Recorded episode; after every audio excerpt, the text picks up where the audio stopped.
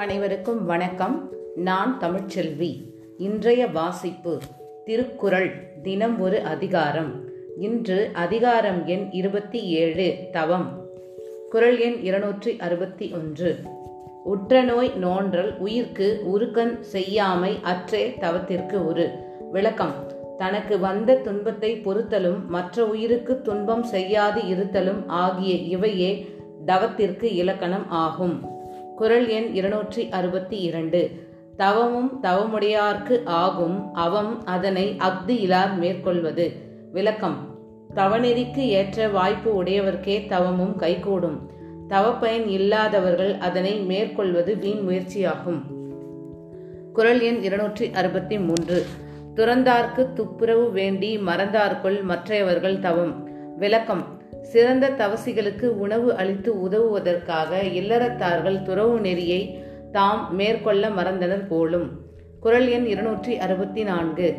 ஒன்னார் தெரலும் உவந்தாரை ஆக்களும் எண்ணின் தவத்தான் வரும். விளக்கம். தீமை செய்யும் பகைவரை அடக்குதலும் நன்மை செய்யும் நண்பரை உயர்த்துதலும் நினைத்த அளவில் தவ வலிமையினால் கைகூடும். குறள் எண் இருநூற்றி அறுபத்தி ஐந்து. வேண்டிய வேண்டியாங்கு எய்தலால் செய்தவம் ஈண்டு முயலப்படும். விளக்கம்.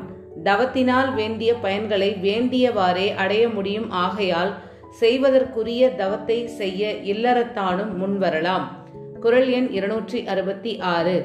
தவம் செய்வார் தம் கருமம் செய்வார் மற்ற அல்லார் அவம் செய்வார் ஆசையுள் பட்டு. விளக்கம்.